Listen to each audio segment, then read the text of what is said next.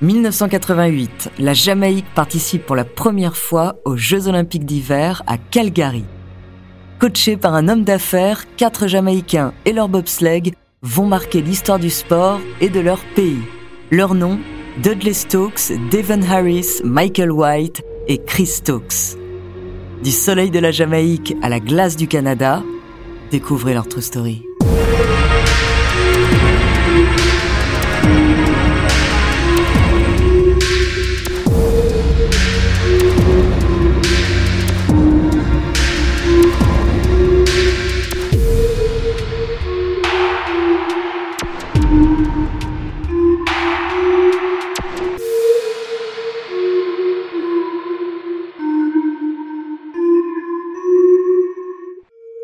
Bonjour, ici Andrea Brusque, bienvenue dans True Story. Aujourd'hui, je vais vous raconter l'histoire de cette équipe d'athlètes qui a marqué un tournant dans l'histoire des Jeux Olympiques en faisant vibrer le cœur de leur pays et du monde entier. évidemment, moi, cette équipe, je l'ai découverte grâce au film Rasta Rocket et surtout grâce à Antoine, mon compagnon, qui est fan et qui regarde une fois par an avec son frère et sa sœur. Donc, à cette occasion, eh bien, je redécouvre cette histoire incroyable. Balance man, cadence man, trace la glace man, cool rasta.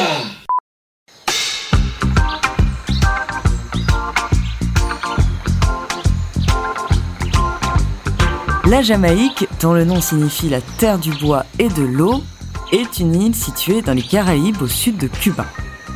Le climat y est tropical, chaud et humide. Pour ainsi dire, ses habitants n'ont jamais vu un flocon tomber sur leur montagne parmi les plus hautes des Antilles. Par rapport à son nombre d'habitants, qui est d'environ 3 millions, la Jamaïque remporte plus de médailles au JO d'été que tout autre pays. En revanche, aucune équipe n'a jamais participé aux épreuves des Jeux olympiques d'hiver.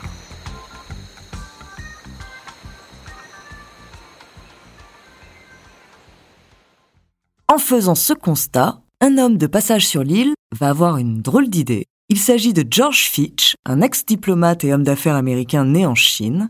Son rêve, participer aux Jeux olympiques. George a alors l'idée de faire concourir aux Jeux olympiques d'hiver une équipe de la Terre des Caraïbes pour la première fois de l'histoire. Son objectif serait bien sûr d'en revenir avec une médaille d'or autour du cou. Pourquoi cette idée saugrenue? Par défi, c'est ce que l'entraîneur répond aux médias. Le défi était de savoir si je pourrais les emmener au JO d'hiver et surtout d'en faire les meilleurs. Alors qu'il est invité à un mariage en Jamaïque, il en vient à se demander lors d'une discussion avec l'un de ses associés pourquoi ce pays réputé pour son rhum et sa musique ne pourrait pas participer au sport sur glace. Pour lui, le bobsleigh semble être la meilleure opportunité pour un pays où les athlètes sont connus pour leur rapidité. C'est quoi un bobsleigh?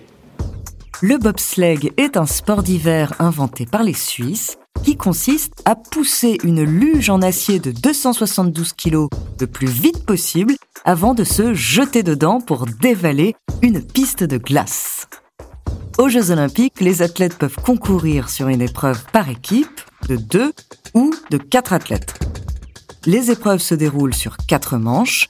Les équipes sont constituées d'un pilote, de deux pousseurs et d'un freineur. Pour trouver les meilleurs athlètes, George Fitch fait passer des tests dans l'armée jamaïcaine en septembre 1987. Le pilote d'hélicoptère Dudley Stokes et le lieutenant Devon Harris sont vite repérés.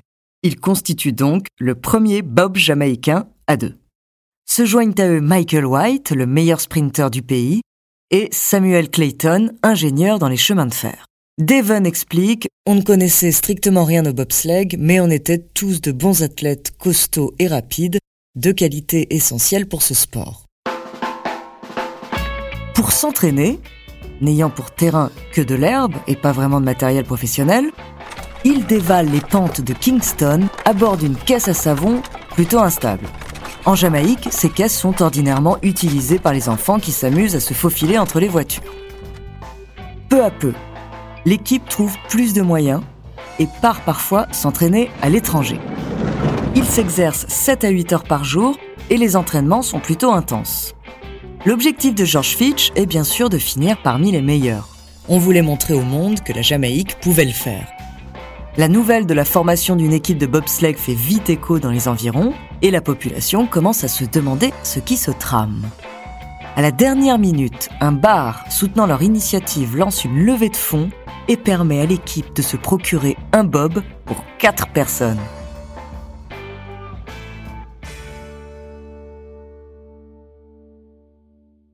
En 1988, l'équipe réussit avec succès les épreuves de qualification des JO de Calgary.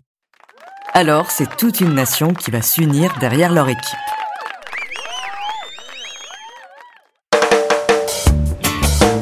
Lors de leur arrivée au Canada, les athlètes sont émerveillés par la modernité des immeubles, la foule immense et l'ambiance de folie. Dudley Stokes confie aux équipes de France Info la vérité, c'est qu'on était scotchés, totalement intimidés. Les médias du monde entier commencent à s'intéresser à cette nouvelle équipe. Même les chaînes américaines qui blâmaient leur participation font volte-face.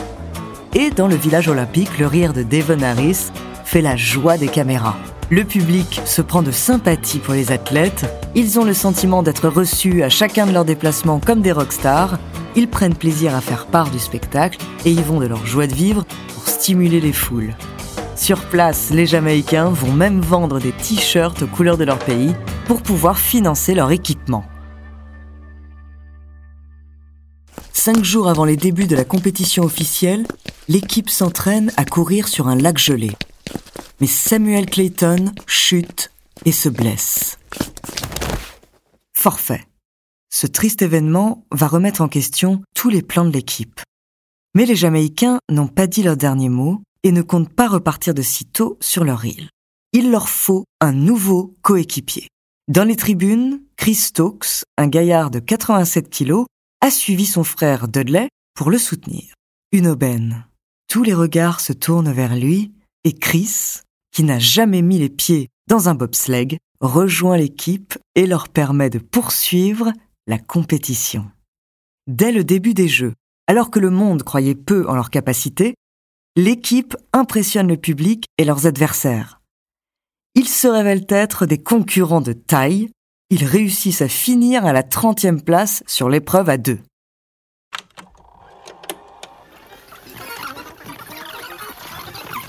28 février 1988. Dans leur bobsleigh, une équipe de quatre hommes à la peau bronzée vêtue de jaune et vert, se présente devant la ligne de départ. L'équipe attend en haut de la piste le coup de sifflet. Elle s'apprête à entamer la troisième manche de l'épreuve à 4. Face à eux, 1500 mètres de descente, 14 virages, dont le 9e à 270 degrés est réputé particulièrement difficile et dangereux. Jamaïca résonne dans les haut-parleurs. Go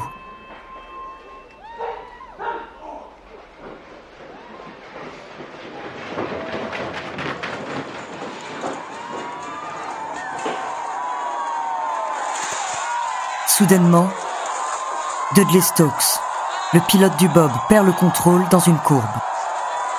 Projeté à plus de 120 km heure, le Bob se retourne et continue de dévaler la pente à une vitesse folle sur de nombreux mètres. Dans les virages, les casques des athlètes heurtent les parois de la piste. Le Bob finit par s'arrêter net. Un long silence s'ensuit les Jamaïcains réalisent qu'ils se sont crachés. Déterminés, ils refusent d'abandonner. Ils se relèvent et c'est à pied qu'ils finissent la course. Chris se souvient Je n'oublierai jamais le passage de la ligne d'arrivée. Les Jamaïcains finissent la course, derniers sur le podium, mais premiers dans le cœur des gens. Les applaudissements du public résonnent encore aujourd'hui dans leur tête.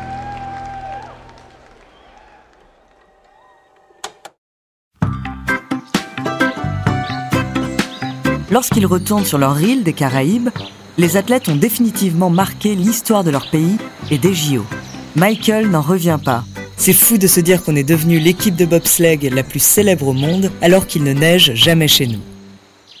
Aujourd'hui, leur entraîneur, devenu maire d'une commune rurale de Virginie, n'a plus de lien avec l'équipe. Il a lancé sur Internet la vente de copies de t-shirts de la Jamaïque à Calgary, dont une part des recettes est versée à l'équipe nationale de bobsleigh. Les habitants de l'île sont toujours très attachés à leur première équipe nationale de bobsleigh, qui représente pour eux des outsiders. Et depuis leur premier jeu, les Jamaïcains ont participé aux JO d'hiver de 1994, 1998, 2002 et 2014.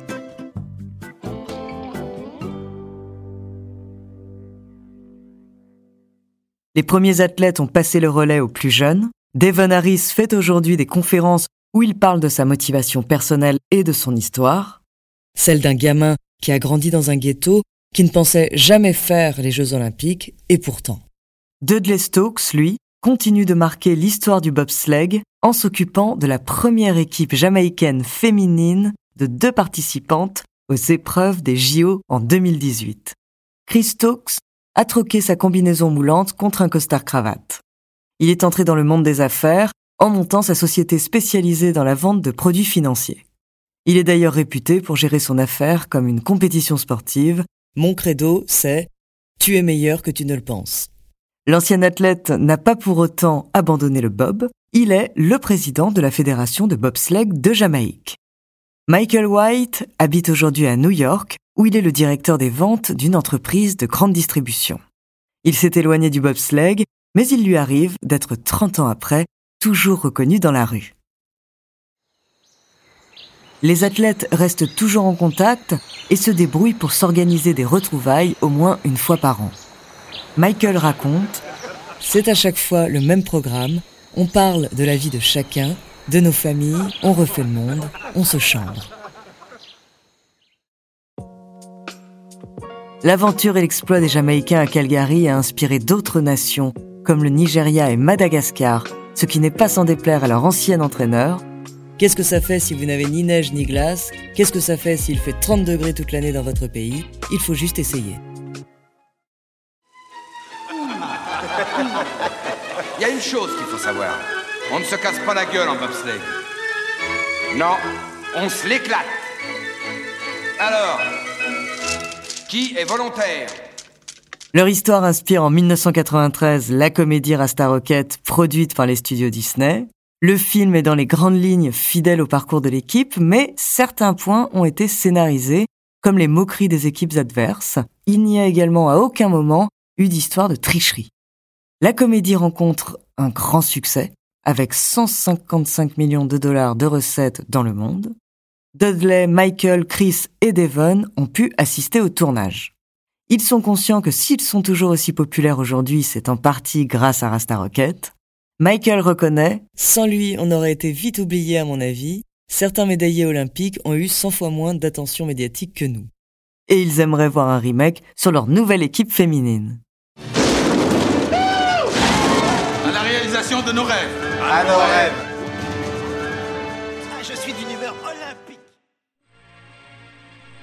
Merci d'avoir écouté cet épisode de True Story. N'hésitez pas à le partager. Vous pouvez retrouver tous nos épisodes sur Podinstall, Apple, Spotify, Castbox, Deezer, Sibel et Magellan.